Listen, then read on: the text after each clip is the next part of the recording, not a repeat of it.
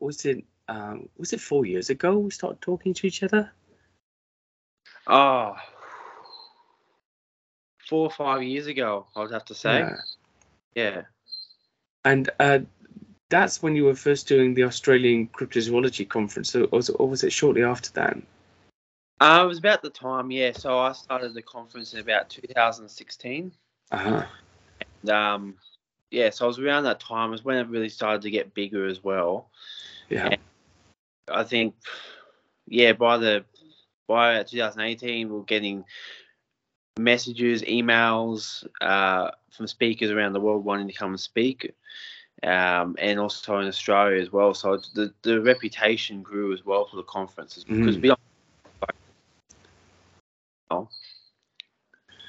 I, I you know, I, I, I just remember happening upon it. I, I don't know how we got in touch, but I saw that Gary Opit was there, and I'd, I followed Gary for a while, and Rex Gilroy, and all those guys, and um, and I'd had this like this long term interest in the Yowie, and all the different creatures there in Australia, and we started talking, and I just, I just thought, wow, you know, this is a place, it's a place to visit, and as a British person, Yeah. of course, we've got that that strange connection, you know. Yes, Uh, Exactly. We share we share a monarch, and um, Yeah, yeah, you know, there's this this sort of line of sight, even more so than Americans in a way. I think there's a, just a bit more understanding, sort of like a more direct line of understanding, culturally speaking. it's really interesting because I have spoken to Americans before that think I'm British, Uh-huh. and there's a lot of people that think um they just know I'm Australian as well. So I think that the way we speak as well can be similar. You know, I speak to people from Melbourne and Adelaide who have a rather British accent as well, but they're Yeah. from they're not from England. So it's really interesting. interesting. You know, the dialects similarities as well. Yeah, Uh, some South Africa sound like New Zealand or, you know, um, stuff like that as well. But it, yeah, just I think culturally we're different and the same. We're, we're different and the same at the same time. yeah, So it's really how close UK and Australia are. Even even when it comes down to our comedy, which is a big thing to do with culture, I reckon um, British comedy is completely different to Australian comedy. Um, both can be extremely crude, but yeah, it, that's just that that similarity as well because uh, UK is also known for their comedy. uh-huh. You know, I also known for our comedy. So, um, eh, but just very different as well. And even watching, I've watched many British TV shows over the years. So, culture wise, uh, I can see a lot of similarities, but also differences as well. yeah. It's interesting, you know. It's um, I, I always because we always moan about the weather here and everything. You know, everybody moans about the weather. If it's hot, it's too hot. You know, we don't have aircon. If it's cold, it's too cold. Nothing works.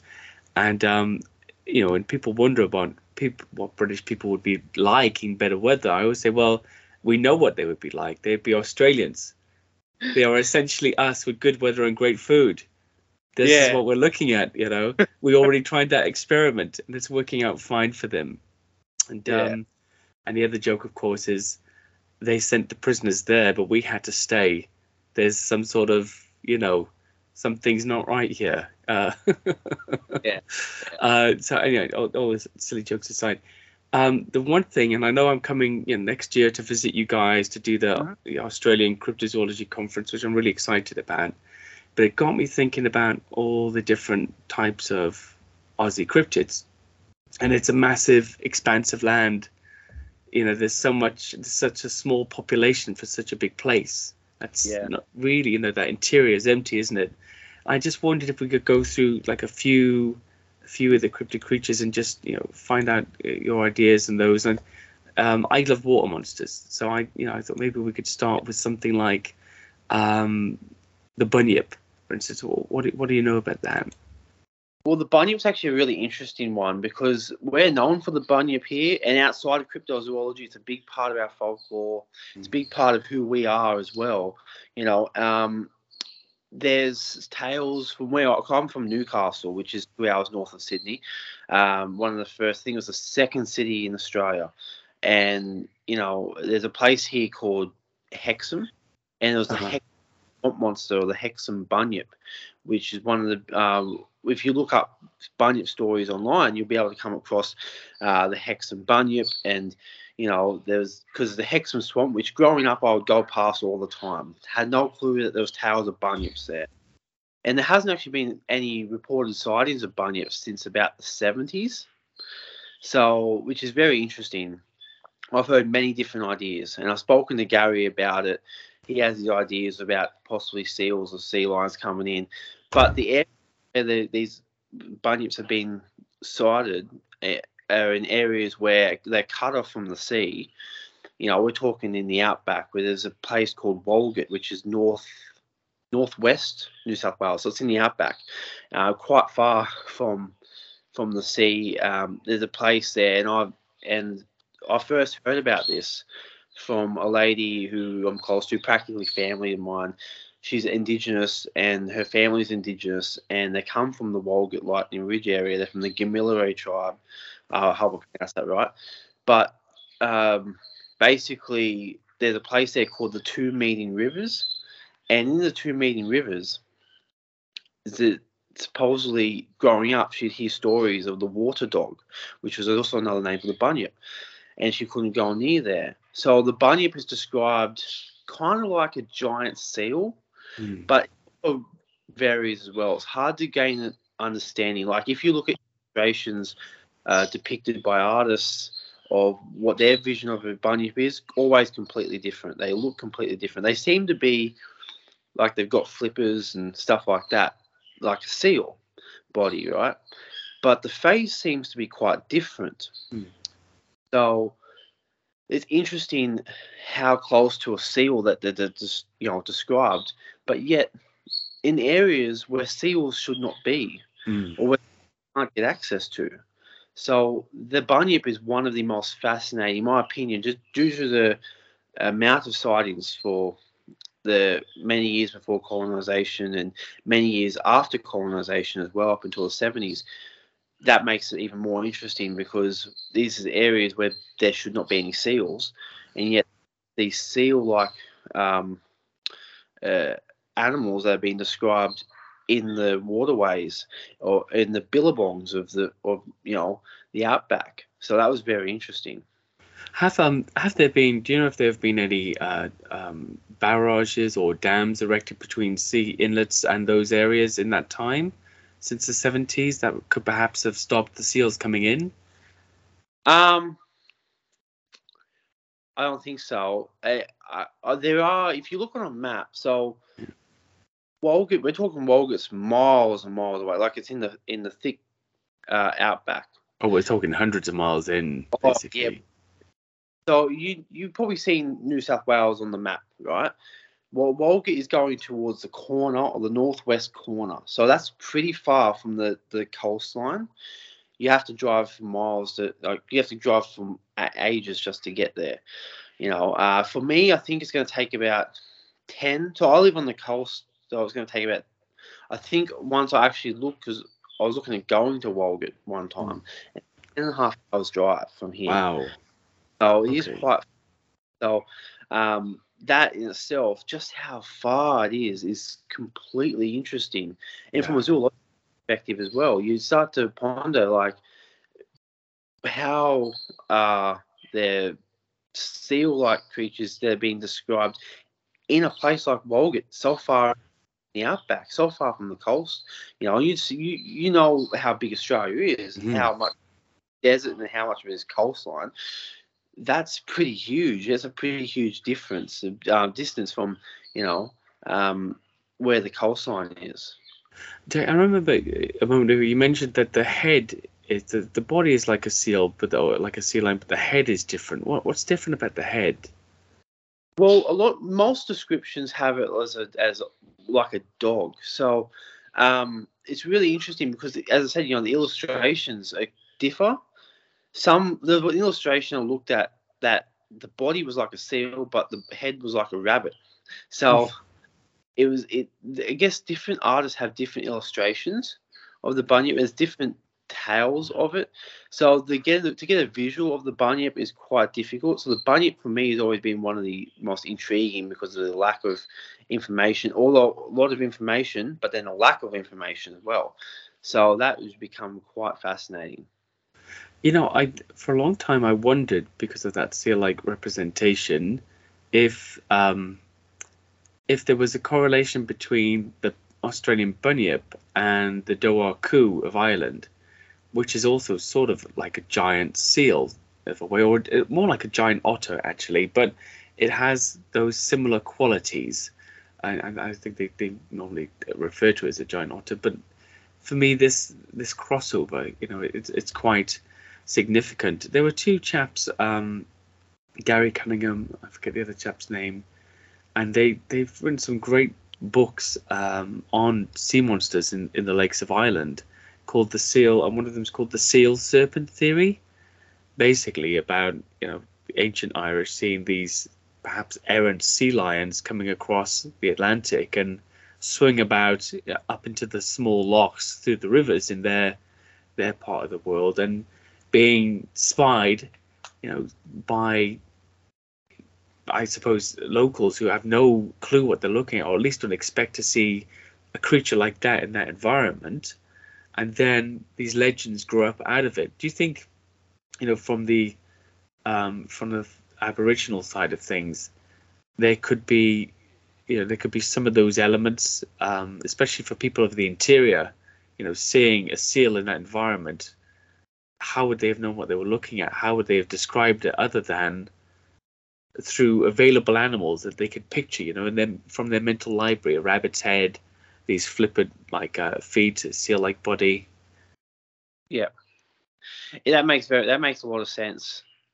You know, um, I'm I'm not as familiar with the sort of Aboriginal de- depictions from like uh, because you know we've got Aboriginal art here. Mm. And, uh, I'm not as familiar with the depictions from that, or I haven't specifically talked to uh, Aboriginal um, tribal elders and stuff about uh, you know this topic.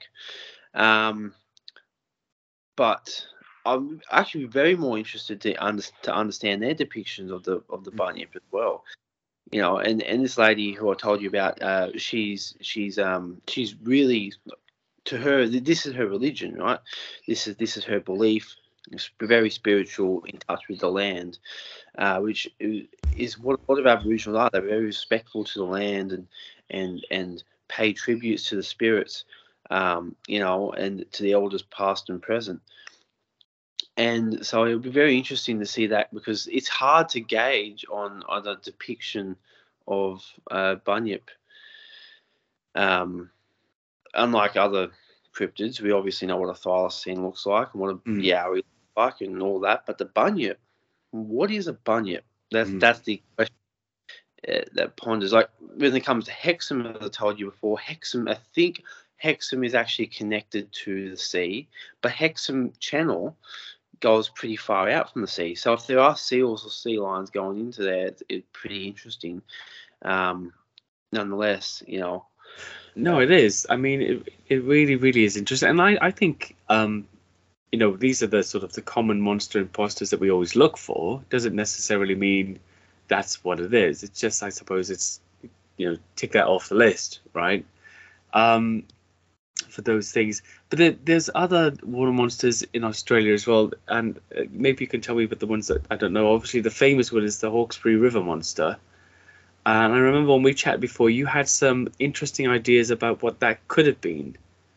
I reckon that that is a um, uh, because based on the descriptions alone and and the thing with the Hawkesbury River is is it goes no deep than about 38 meters. If you look at so the Hawkesbury River monster, I should clarify, uh, is described like a plesiosaur, the same as the Loch Ness monster uh-huh. and other other sea monsters around the world. I've been to Hawkesbury River many I had to travel down there just to go to Sydney. You know, I've been to Sydney hundreds of times. I used to play um, sports down there and and all sorts. Um, but you know, with the comes to the Hawkes River Monster, it doesn't compare to other other sea monsters around the world because I've actually done some digging as well. With uh, there was a uh, lake in Sweden that has a sea sea serpent type creature description, and with them, with that lake, I think it goes hundreds of meters deep. Oh, it's very deep. Lake Storsjön. Yeah, I think so. yeah, yeah. yeah, very deep. And the same with the Loch Ness Monster is very deep as well. Horse River is not a deep river. I guarantee you, if there is a plesiosaur there, would have been discovered by now. It's not deep at all. It goes no deeper than 38 meters. And also, the interesting part is there's a place there. I think it's called Devil's Cove. I could be wrong, and I don't know why it's called Devil's Cove. Interesting name, but there's a large number of leopard seal sightings and sea lion sightings in that specific cove. And in fact, is that's where the majority of sightings take place.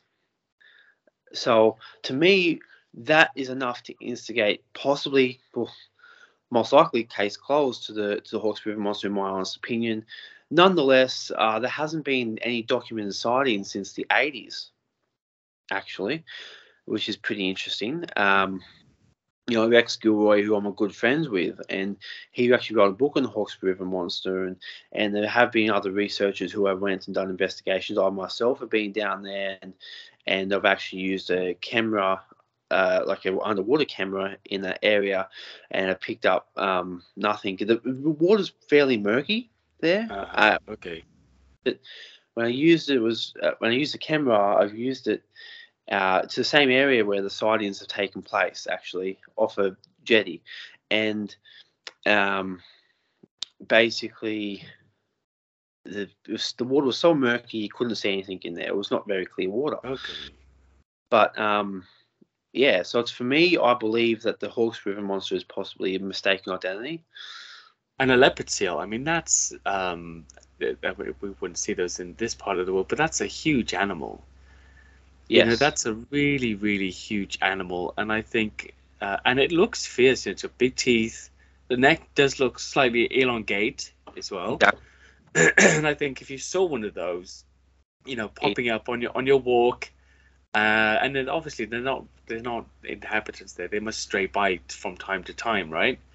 Um, if you saw one of those on your walk, and suddenly this uh, you know this twelve foot creature, so lips out of the water, and you see that little those little ser- serpentine humps or that little spy hopping thing going on, you could more than believe that you were seeing something monstrous.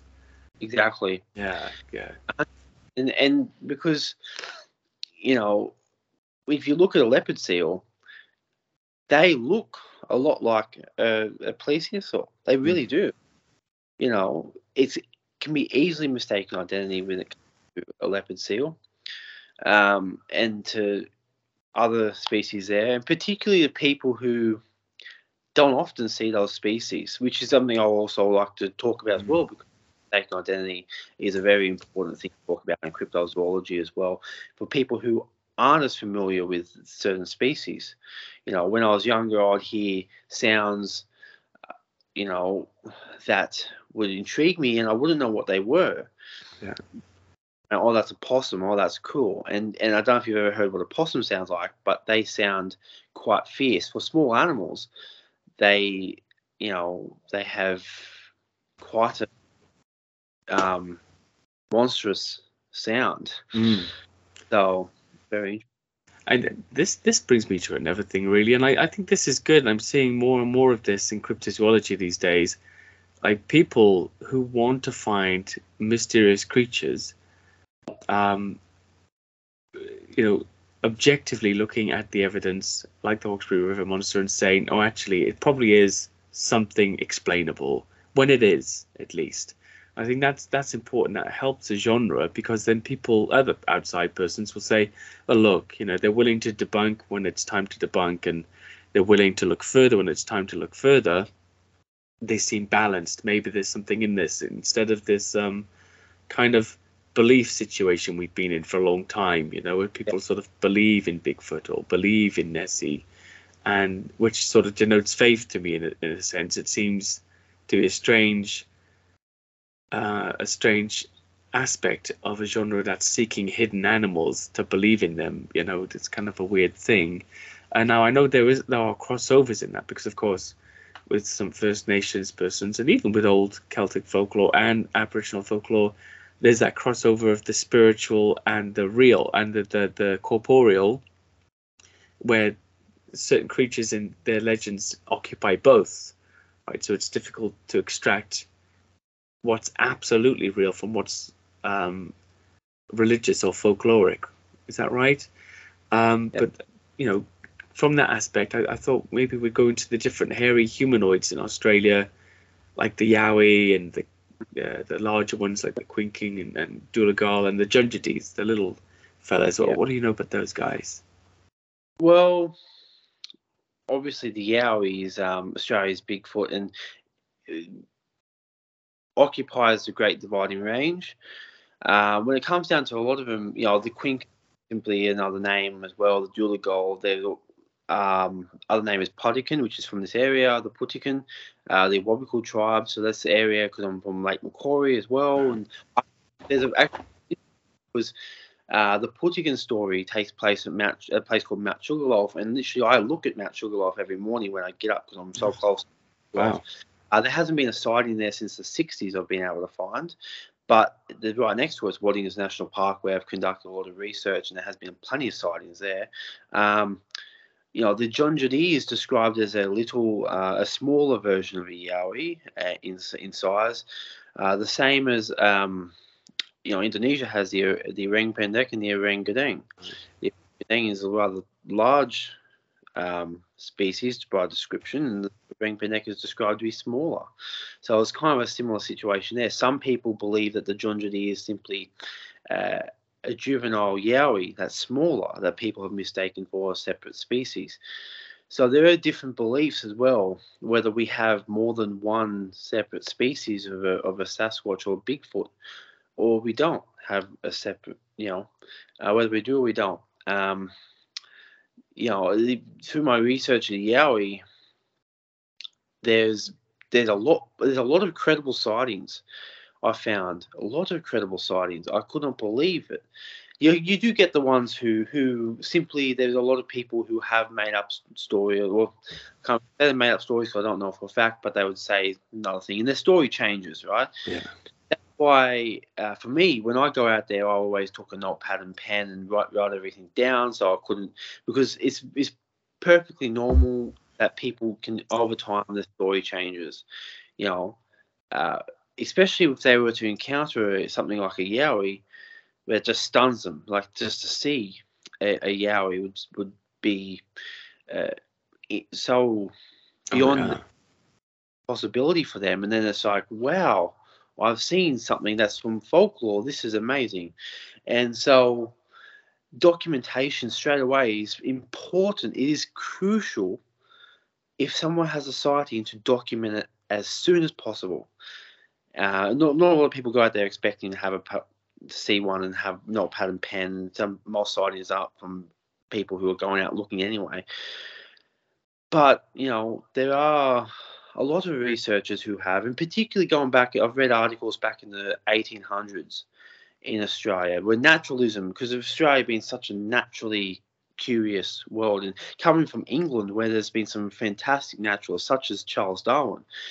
Uh, Australia had all these naturalists back in the 1800s, and the ones that would have encounters with the, Yowies would document sightings, but have notepad and pen. Every single time they went in that environment, they always took a notepad and a pen with them, and they documented in a journal what they had saw.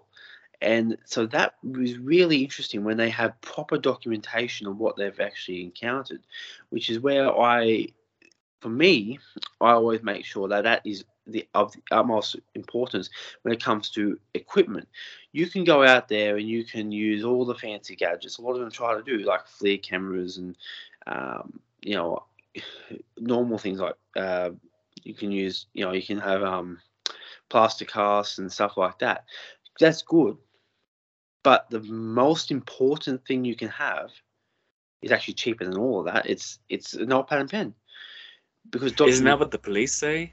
That their most uh, valuable piece of equipment is a notepad and pen.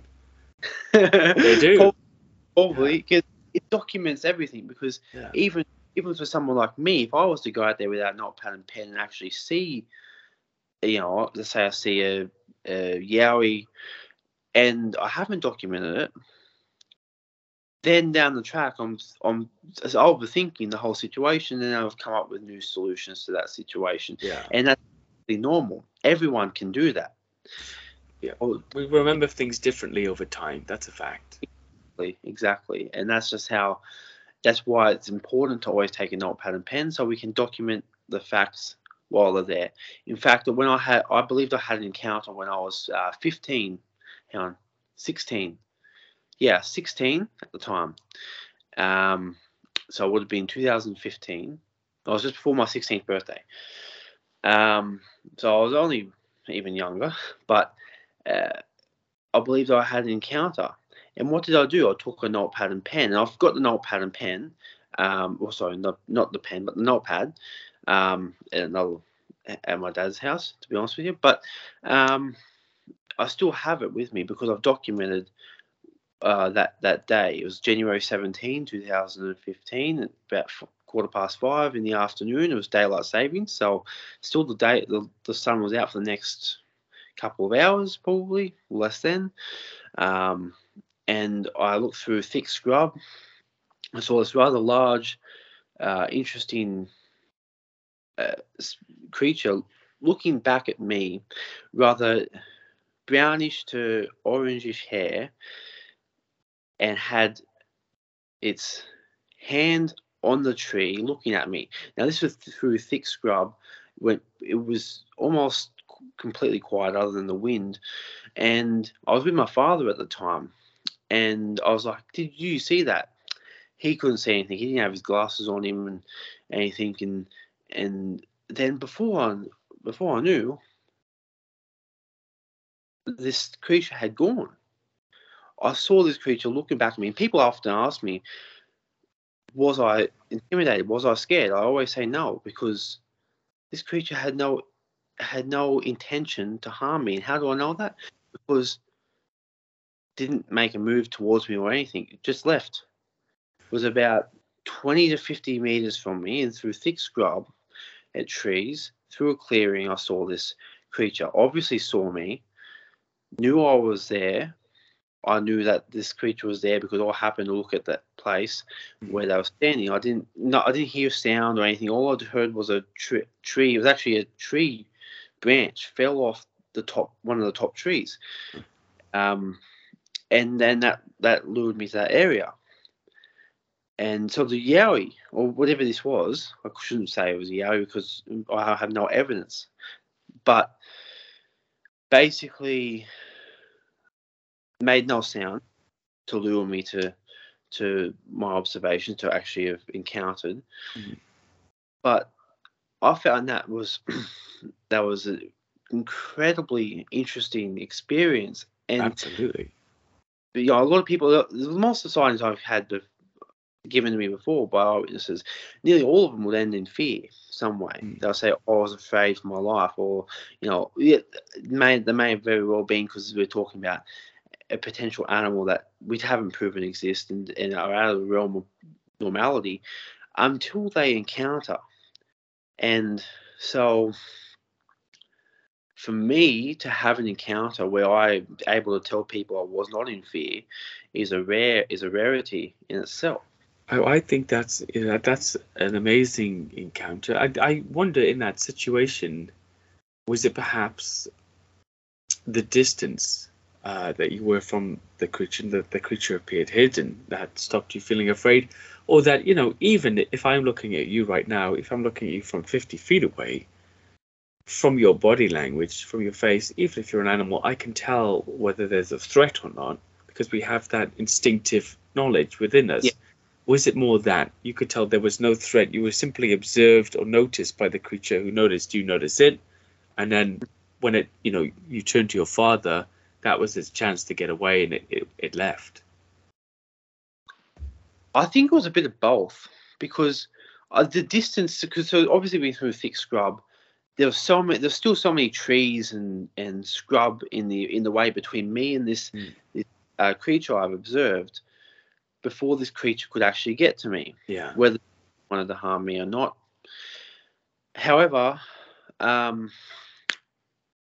all I saw was a curious creature, and I believe, based on my own observation, that this was a curious creature, just looking at me, knew I was there. Probably, before we know, may have actually encountered other people before. Mm. This creature was going about its time, and I also had done nothing to uh, to instigate harming it or Mm. have you know. Uh, You, you weren't presenting any sort of a threat either, really, I suppose. And I, I, I often wonder, no, obviously not every time, because things do go wrong with wild animals in pretty harmless encounters. But I, I am guessing the creature perceived not only that you were young and with a parent Mhm. figure, so that's a protection as well in the animal world, I think, um, that you are accompanied by a, a parental figure. That's I do believe that's something, and that you were no threat, perhaps, and, and that was it. What what about the the face? Now people must ask you this all the time. I'm guessing this is always the next question, right? What of the face did you see? What could you describe in that small sort of window of sight that you had? Because you saw the arm against the tree, you saw the the hair or fur. Did you, could you see the face? You saw the eyes for sure. Well, you know, obviously being f- f- further away, this is where it gets a little bit tricky in descriptions. But well, what I believe I saw was a rather broad human face. You know, similar to that of an orangutan, Hmm. but probably not the same. I'd probably say closer to a human, but it was still a broad face. So like a flat muzzle almost, or Yeah, yeah, pretty much. You know, and as far as other descriptions go, a rather bulky body, broad shoulders, wow. Uh, uninteresting. Um, in fact, I actually may I may still have somewhere.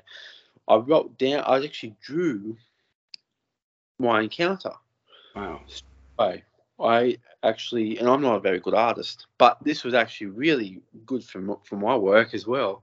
Um, I'd actually observed. Uh, I've actually written down my observations as well. Drew, drew it down to match with what I had already written down, and in itself was a very fascinating encounter. Rather brownish, orangish hair, bulky, uh, muscular, rather uh, big legs. Um, I mean, obviously this was a That's a really good sighting. I mean, uh, you had a you had a sighting. It's clear, really. I mean, Yeah. uh, whether you want to call it a Yowie or not, to be you know technically um, objective, yeah. I understand that, but that that seems like a pretty strong sighting to me, Jack.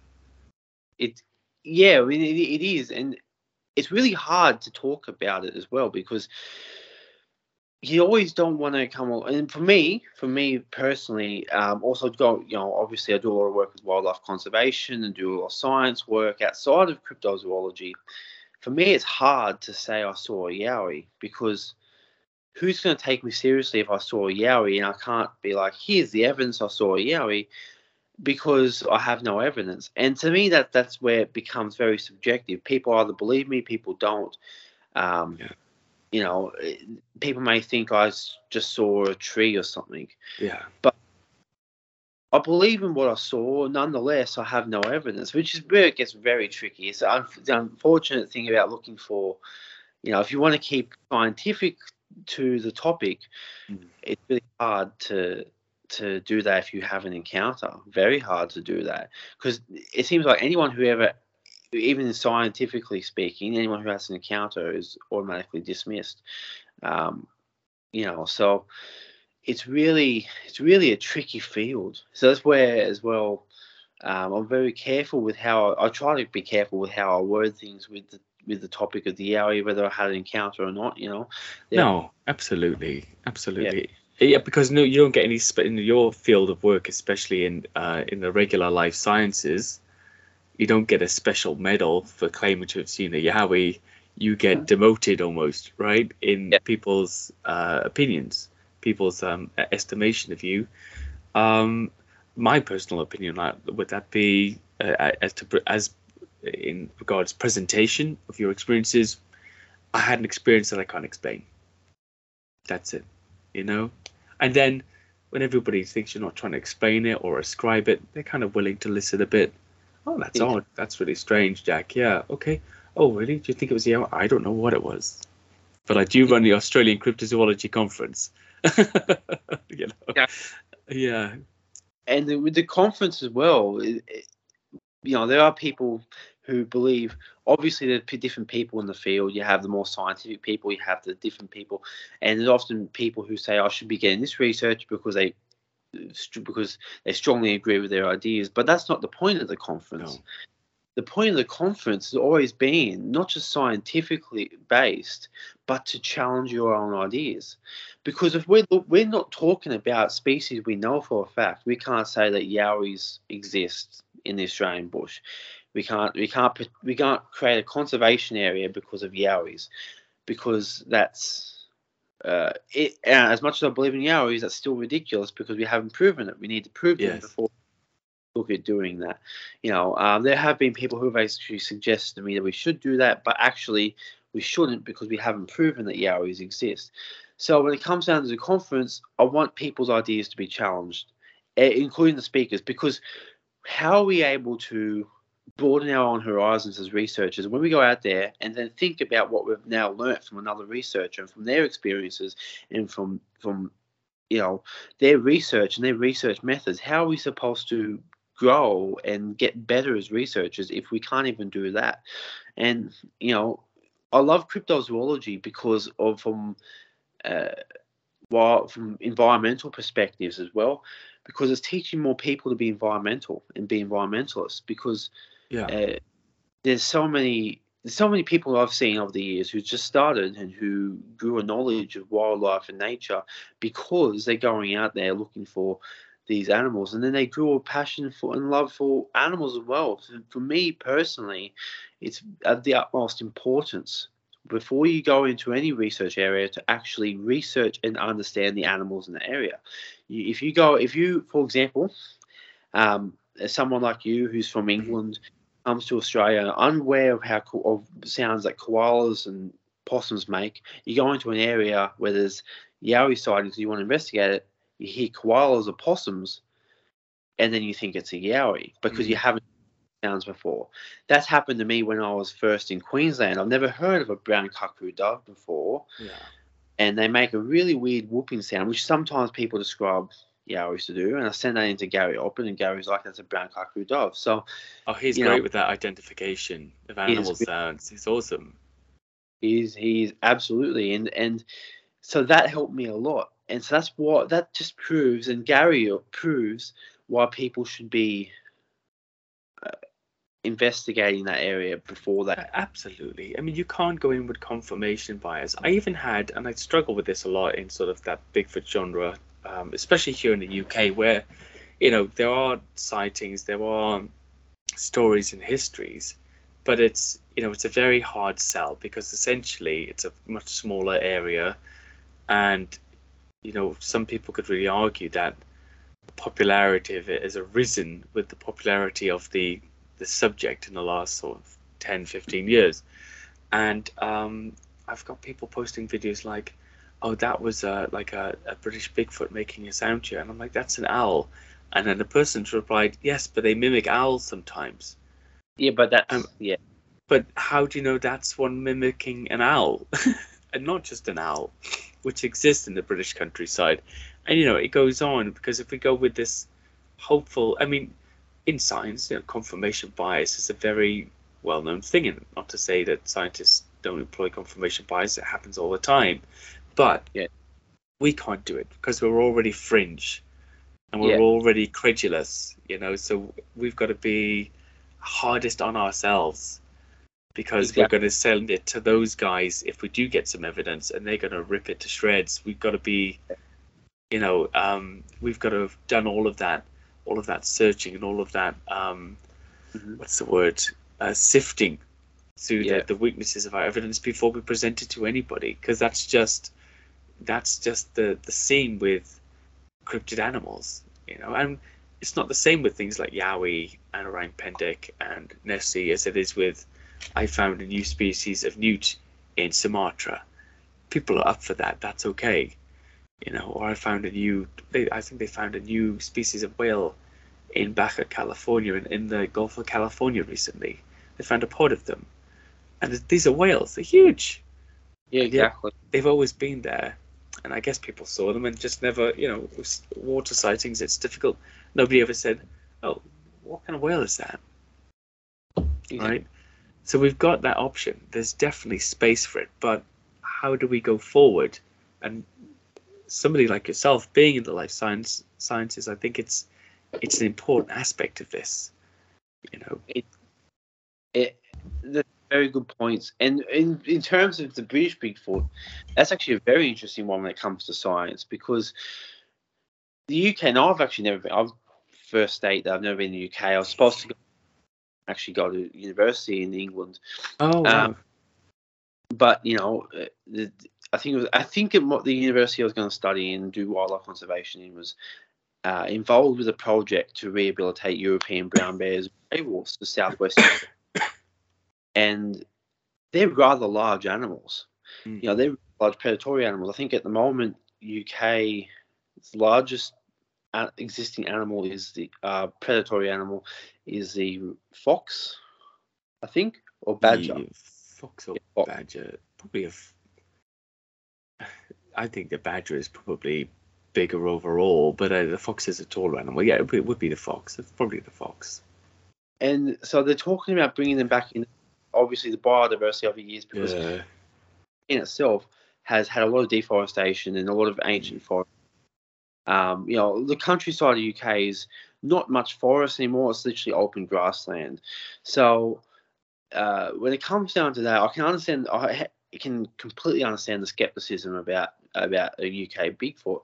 Nonetheless, there are still sightings. So I think that Mm. to, it's kind of naive to suggest that Bigfoot can't exist in the UK. Personally, do I believe that the Bigfoot exists in the UK? I'm yet to to see that only because of the the, the deforestation rate. Mm. Obviously, same thing that I'll apply it to to here in Australia as well. Um, are you familiar with a place called Kilcoy or Mount Kilcoy? I've heard of it. Yeah. Kilcoy is a Yowie is considered the Yowie capital of Australia. That's where the Yowie statue. I've been there before. Uh, there's still there were still sightings up to that point, particularly Mount Kilcoy. Oh, Now, I know the big wooden statue. Yeah, Okay. Yeah. Yeah. Okay. a couple times. Mount Kilcoy, it takes about two minutes drive to get to the top. There's no signs. There's no signs of wildlife unless birds. There's a lack of bush. Well, there was a bit of bush, but there's a lack of it. there's there. I couldn't find any signs of um, water sources around there or anything. So for me as well, from a wildlife perspective, I always look at the environmental evidence. So when it comes down to UK. UK that, but also I can't say unless I'm in the UK, I can't actually say until I go to the UK. Or there's a possibility because, quite frankly, we're talking about rather large species as well. You know, um, descriptions based on large six foot, seven foot tall. Yeah. But- I mean, it, it's it really is. And uh, sorry to interject. I just um, you know, I've been studying it for a few years, and I I, I definitely know a lot of witnesses. Uh, let's say let's say there's probably ten witnesses that I know personally that I wholeheartedly believe that they saw what they saw, or that they believe they saw what they saw. That much. But the sell is very difficult. The landscape, actually, there was this big assessment, um, uh, uh, a government-based assessment of the land, and it was something like 6.8% of the entire landmass is urban sprawl, including motorways and rural settlements of the entire country.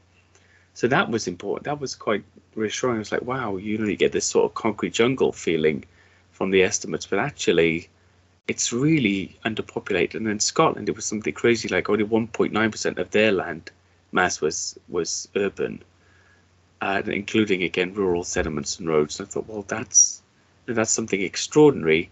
I try to argue in my head that if there was such a thing here, it would always have been adapted to our environment, not like the stipulations of North America, for example.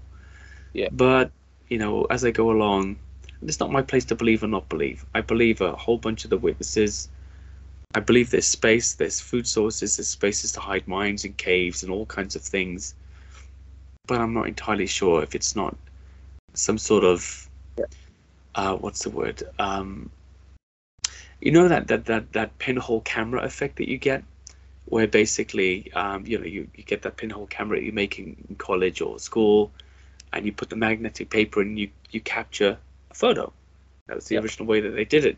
And some people have argued for things like ghosts that the building becomes this pinhole camera that replays the conditions and replays that, you know, ghostly walking figure.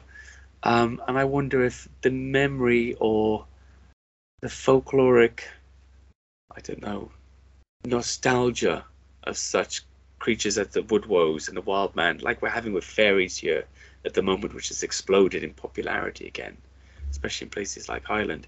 If this is not replaying because of pop culture in our minds, and if the pop culture wasn't there, would it be happening? That's what I'm questioning right now. That's a very, very, very, very good point. Um, because it's quite possible, you know, especially especially with the expansion of uh, a lot of TV shows. I don't know if you guys get as much as what we do with the cryptid shows. I think you guys Yeah. So that's all it will take. that's all it will take. You know, my aunt and uncle, uh, they've been hugely big fans. Before I got involved, they were big fans of finding Bigfoot. Yeah. It- It's not hard to come across people who know about that show and know about that. So when you talk about sort of the nostalgia of of these these subjects, believe all it will take is someone to watch that and find it. Oh wow, that's remarkable. I had no clue about that. And then all of a sudden, in their mind, they wow, this is you know they've got to be real now, and because people want to be real, want, want to be real. And that's much the case here. That's much the case. Or with the Uh, Yowie? Yep, yep, exactly. Okay. I think uh, you know, but the Yowie, the Yowie yet again, the Yowie uh, community and the the stories have been going on for hundreds of years. You know, we're Mm. talking as soon as um, pretty much settlement. There's been stories, uh, you know, so the Yowie in itself is is the Yowie tales can, can be quite different than than that Yeah. of the Sasquatch. Uh, and uh, actually, interesting enough, um, just going to get on to another topic because this is actually an interesting one. Uh, they've, if you familiar with the story with the with the belief that the Yowie is more more aggressive than other, Yes. Yeah, I've, I've heard that. Yeah, so that's actually interesting because there's a place called Pilliga Scrub which you may be familiar with. I'm, I know what that is. Yeah. So that's five and a half hours north of here, and people who aren't involved with Yowie research tell me not to go there. And the Pilliga Scrub, people know not to go there. I mean, I be, I mean, from what I've heard, I know people who've camped there, and it is a, apparently it's a generally petrifying, according to these people.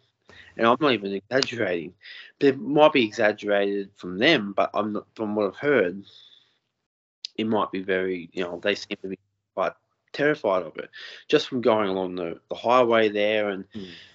whatnot. But it all stemmed from an 80s uh, radio story on ABC radio and uh, here in Australia. And then Slim Dusty, who's one of Australia's most legendary country singers and wrote Bush Ballads, he he um he wrote a song called "There's Something in the Pilliga," uh, which later on there was a movie called "There's Something in the Pilliga." Uh, the Pilliga Scrub created this legend. So basically, the stories there seem to be quite aggressive. And then we're not just talking about the truck driver who in the 80s claimed that uh, he was dragged from his truck one night, Uh-huh. you know, by a Yowie where he saw human legs up on a tree and he was crying on, on radio, which is a very interesting, I don't know how real it is. Uh, that story, it just, it seems so, I don't even know what to think of that. He saw human legs up in the tree, like like decapitated human legs stuck up in, in a tree, or a human-like legs dangling down from a tree. Um, I don't, I don't remember if he clarified that. I haven't heard that Yeah. um, that story in some time, but you can actually probably see it. I think the, the thing is still on YouTube. I'll you'll be able to- that. Yeah, have a look for that. It's, it gives you goosebumps when you listen to it, Mm. but um, I don't know how real or accurate it is. But this whole area seems to be quite aggressive. And the thing is, what interests me is that the Pilliga Scrub is actually known for some clashes between coal miners and locals. So because there's mining going on there, and there's such a um, uh, deforestation going on there, and environmental disaster going on there. Mm. Uh, I've said to people that there could be a possibility of aggression towards humans there if they uh, view as their home being taken from them by people. Uh, at the same time, as I said, you know, it, this is just hypothetically say that Yowies Yeah. exist. If Yowies exist, what's their behaviour? They might be they might turn on people if they see people destroying their homes, you know, and maybe that's why why the Pilliga scrub get more aggressive sightings. That's because interesting. of is because of the the environmental disaster going on there. Did you, um, And Jack? Did you hear about those killer whales attacking boats in the Straits of Gibraltar last year? um, So apparently, there's a pod like of uh, Mediterranean killer whales that hang around the Straits of Gibraltar, and there's been quite a lot of overfishing. They think in this area, and perhaps it's theorized that perhaps one or two of the members of the pod may have been caught in some of the nets. And what they do now, at that bit I don't know for sure, but what they do now very regularly when uh, sort of medium-sized vessels, cruising pleasure vessels, are passing by, they attack the vessel and disable the rudder. You know that, Wow. And they've done it to about seven or eight different ships the last year and a half. Then they start smashing the boat at the sides. There's footage of them doing it online. It's very unusual behavior for killer whales, but the theory is something about their environment has been destroyed or invaded, and they have identified the humans are doing it, and they they're taking revenge on them. yes, it's, it's very interesting. It's probably much. It sounds like a very similar situation. Yeah. Behavioral um, instincts. It's a survival instinct, actually. You know, it's a survival trait. And, when it comes down to, to the Yowie, and I've always, because I'm, I study evolution as well, and I find that hugely fascinating. And, and ethology is behavior. We're talking about, you know, uh, people. I think that people skip that topic a lot. They, they, they always assume the behavior. They're not observing and that's going to become a real problem. And so when it comes down to the behavior of uh, a Yowie, I mean, what is their behavior? Based on the descriptions alone, I'm not looking at, oh, I felt like I was going to be killed because you don't know that. Mm. Uh, I'm not looking at that It's this kind of instincts, but the bluff charges, Yeah. I mean, gorillas do bluff charges, and only um, 1% of those bluff charges end in harm, serious injury, or death. So that's a territorial thing. So I believe that based on these, now I'm going to put into a little picture here. If we're talking Yowies exist, based on sightings alone, their behavior would be territorial, survival, and even compassion because in some instincts there are actually sightings where they're more curious and compassionate and there's ones where they're more territorial and there's ones where they're more survival. So when it comes down to let's say pilliga scrub if they're attacking people because they feel like their home's been invaded and be, their environment's been destroyed that's survival and also territorial. Mhm. bluff charges territorial where that's their well, probably their feeding ground. They don't like people being there. Um, and also compassion or curiosity because they're generally curious about us. If we're curious about them, they can become curious about us. Other animals also can become quite curious as well. You know, uh, well, I used to work um, with Tasmanian devils down in Tasmania, and back in 2017. And when I did that, they were very curious animals. They, what they would do is because they didn't have the best eyesight, they would come up and they would sniff you. Is what they would do. Uh, these were rather wild. Oh, sorry, these were rather wild Tasmanian devils that are due for release, um, and basically, uh, you know, these were wild Tasmanian devils that were curious. You know, they weren't like a, your typical zoo animals. Mm. So in itself, Tasmanian devils also being curious. I worked with koalas; they did the exact same thing as Tasmanian devils. On sometimes they would actually climb you out of curiosity, and you know, so they're also another curious animal. So I think that the Yowie itself, based on descriptions from what I saw myself, they are probably very curious. So I believe that that that's the three. That is the three main traits that we've seen in sightings. Mhm. You know, territorial, survival, curiosity, and uh, the curiosity one is actually harder to come by, but uh, territorial, survival uh, are more common. Um, particularly territorial, the bluff charges seem to be a very common Mm. thing in Australia and in America. Um, but yeah, when it comes down to behaviour, I think that those are the aspects we kind of look at. It's Uh, interesting. Yeah, and uh, you know, it's largely encouraging as well if you think of it that we know the bluff charges exist because people largely survive them. So, and the ones they don't survive, we don't know about those people anyway. You know, so that's the the downside. And I, I don't I don't really know what that that um, percentage would be, um, but it's it shows intelligence. You know, and I think the mistake we make sometimes with animals, people that is, one is is thinking that they're without personality. All Yeah. animals, individual animals, have individual personalities. I've seen it. You see it in your cats and dogs. If you've owned three or four dogs or three or four cats, you'll see they've all had different personalities. Yes, Exactly. there's predictable parameters which animals behave wi- within each species of animal, but there's a myriad of different possibilities within that. And sorry, one of the things I think sometimes about like Bigfoot encounters is that that individual animal that bumps into you, similarly to yourself, has to decide, evaluate that situation, and decide what to do about it, just like a bear or something. You bump into a bear in the wood, and the bear says, "Is this creature a threat to me? Is this creature food? Can I just get around? Is this creature making intimidating eye contact? What am I going to do about this? How will I get out of here? Or is this lunch or whatever the, the creature's going to do? And I think it's the same around, like with chimps. One chimp will spend all day hugging and and um, you know grooming you. The other will beat you to death with your own arms. you know, that's like that's that's animals. Similarly to people, some are very easygoing and some not so much.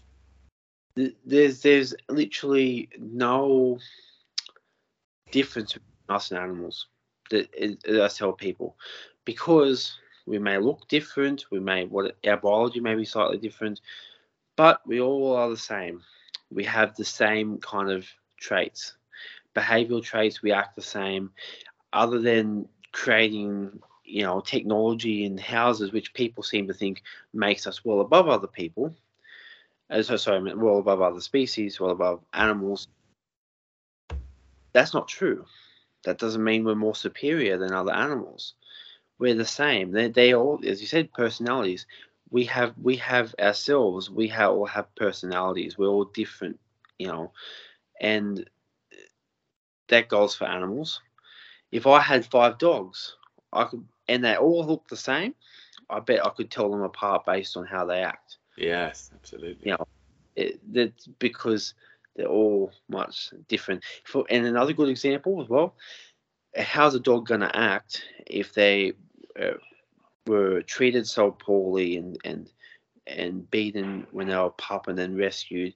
They're gonna be more aggressive and more standoffish. In the pub that was that was um, No, I agree.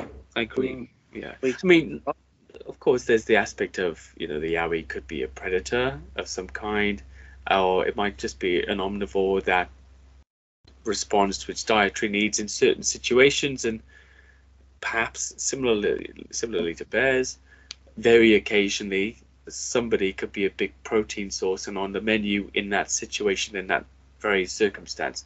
I don't personally believe they or most animals are predators of humans. Very few animals are predators of humans. You know, um, though many have the possibility to be. Yes, yes. Well, I'd, I think I think it's pretty interesting when we talk about whether they are predatory or, or not. And and in terms of the yowie, um, I believe that they are simply based on on locations alone where I've been. Uh, you know, I've been to areas where there wasn't much even weeks of vegetation to eat, but there happens to be a large number of sightings, and yet there also happens to be a large number of species in the area. We're talking. So I actually run um, my own side conservation project called the Watagans Project that based the Watagans National Park Natural Okay. In the Heaton State Forest and Olney State Forest. Through that, I've documented several species. We're talking macropods like the swamp wallaby, brush-tailed rock wallaby, and eastern grey kangaroos. They're both they're all heavily, as everywhere in Australia, mostly eastern grey kangaroos, I should say, in this coast. Um, they're also being sighted up in the Watagans National Park, where there's a large number of sightings. Uh, so is the lace monitor lizard or the goanna, uh, the common hairy-nosed wombat, the koala, and all that there, uh, ringtail possums, brush-tail possums, um, the, you name it. There's so many species there. Echidna as well. I've seen echidnas up there. I've documented several species, and I do wildlife as well. There's um, in this area alone. There's there's the um, the white ibis and the uh, straw-necked ibis as well. Oh. I really like those. You know, Yeah. So I, the really other good ibis. be the straw-necked ibis from the backyard, only Wow. about a two-minute drive from here. So, um, you know, there, there are several species in this area, and species are actually growing in this area, uh, and I only live on the foothills of the mountains. Um, but basically, there's as far as food source goes, if they're a predatory animal, a carnivorous animal, they have an all-you-can-eat buffet in the Watagans National Park. And the Watagans National Park, if, from my own personal experience, from the sightings I've received, from uh, even looking online, it seems to have equal most, or if not the most, amount of sightings in Australia. I'm not including Blue Mountains because the Blue Wow. Mountains got so many national parks and forests towards it, so Blue Mountains would easily win. But um, you know, there's such a large, such a large national park in such a large area that you know um, anything could live it there and, and survive based on the food source, and we wouldn't. Oh, I, I, uh, I look forward to checking it out. I've been um, uh, I did notice your project online as well. You know, I think it's it's really great work that you're doing uh, with the conservation as well as everything else. I did write an article recently that was um, was published, and um, it was the basic concept of it is, you know, will we will we will some of the world's undiscovered species become extinct before we have a chance to protect them? You know, and um, I think in some areas at least, uh, that that's a possibility. You know, countries like like your own, which are doing much better, and mine, and some others are you know well on their way. But there's so many places around the world, you know, and many in Asia as well, especially where just these things will just become extinct and nobody will care. You know, and that that'll be you know that'll be that. And uh, but it's interesting, I think, to at least try to document these things and do work to conserve them at the same time. In the meantime, and um, I, I live in the hope that the age of of adventure, uh, it, it never ended. You know, we just lost interest, and people are finding interest again. And if we can sell that, that um, that uh, that joy of exploration and discovery again, uh, even if it's rediscovering things we haven't really paid attention to for, for some time, people will get on board and they'll look after them. It'll become profitable to people to keep them there to see and uh, and to uh, for future generations, and that's that's a way forward.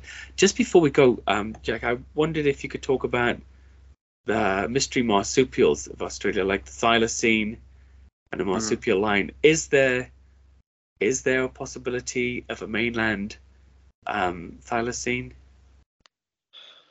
Um. Yes, there, there, there is. Um, but I've been to Tasmania, and I've been to areas where there's been also a hotbed of of thylacine, uh, thylacine including Barrington Tops, and also of New South Wales.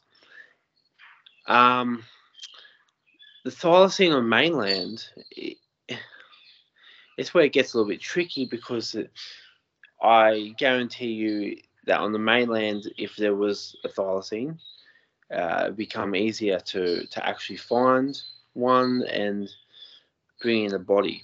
But that has yet to happen. Uh-huh. So story goes in 1930s sometime, I'd like to say around 35, 36, when Benjamin died, the last living Tasmanian Mm. tiger. There was a group of conservationists, apparently. Um, there was a journal that reported a group of conservationists had actually, uh, back in the early, I should say, in the early 1930s, had gotten several male and female Tasmanian tigers Uh, them on a boat.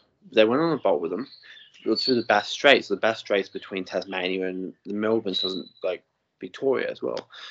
They went there and they had re- released them into Gippsland in Victoria, and so that's where the story goes. The mainland Tasmania. uh, okay, okay. This makes When- more sense now. Yeah. So when I was, so when I was in uh, Tasmania, at first I thought, oh, maybe the Tasmanian tiger survived on the mainland and not Tasmania. But when Tasmania, it's become it's become quite possible that the the Tasmanian tiger, the thylacine, could be thriving in Tasmania. It's so dense there. Wow. I, I think I've been to any. I've been along the east coast from sun from up the Sunshine Coast in Queensland all the way down to Tasmania, and I've done invest. I've done expeditions in Jimna, Queensland, for Yowies and Blue Mountains, um, Tasmania, and it became quite possible. The idea of the Tasmanian tiger, the idea of the thylacine became more possible in Tasmania than anywhere else there are sightings in Adelaide and sightings in, in all sorts of in all you know different parts of the country. Um, but I think the possibility uh, exists primarily with Tasmania, Okay. mostly. Uh, but mainland thylacine is is a possibility in itself. But if you look at the sightings, I think that there's a lot, much, more than double the amount of sightings that take place in Tasmania. So that's Uh, an interesting thing. Really, we've got to go back to the source of where they were and stop looking for these mystery sightings further afield. Is it inaccessible, most of Tasmania then? Uh, I mean, to vehicles and whatnot? Is it just so heavily forested that any internal expedition you're going to do is going to be on foot with, you know, It is. It, it, it is very inaccessible. A lot of the places there.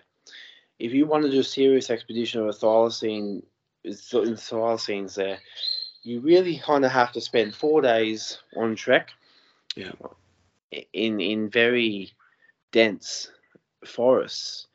Uh, it's probably probably through thick snow. I mean, Tasmanian's forest, the Tasmanian's weather is very. I was there during their winter, and Wow. Tasmania snows a lot, and there has been known to snow during summer, I believe. is it that Antarctic stream that comes up there? Yeah, What is that Yeah. called? Um, I'll, fi- I, no, I forget now. Yeah, I'll find it. and so Tasmania itself has such weird climate. It Hmm. has can be in a way aggressive climate and also very thick terrain. So it isn't an easy area to be doing investigations in and do expeditions in. But to do it properly, you need to spend four days there, uh, trekking through Tasmania, and and using trail cameras if you can, and other sources Yeah. as well, documentation around the area of your where you where you're doing that from. So you know, um, yeah, Excuse me. should be on the bucket list for. Any, Oh yeah. Oh, I mean, for me, it's as um. Now, when I come to visit you guys, I intend to stay at least a sort of a, a week to two weeks, and uh, gonna have to check out a few things, you know, um, because yeah, if you come halfway around the world to a land full of cryptid tales, you can't just uh, talk at a conference for a few days and bugger off home. You know, you're gonna have to have a bit of a snoop about. Uh, so I have to pick pick your brains for some advice on that. Jack, thank you uh, so much for coming on today. We really appreciate it. Um, regarding the Australian Cryptozoology Conference and you and the work that you do, where can people find you? Where can they get involved and get tickets if they're going to come along, if they're, they're local or flying in? Tell us tell us all about it. So the Australian Cryptozoology Conference, you can find us on on Facebook. Just typing Australian Cryptozoology Conference. The same for uh, Twitter and also on Instagram as well. Uh, mostly active on on Facebook.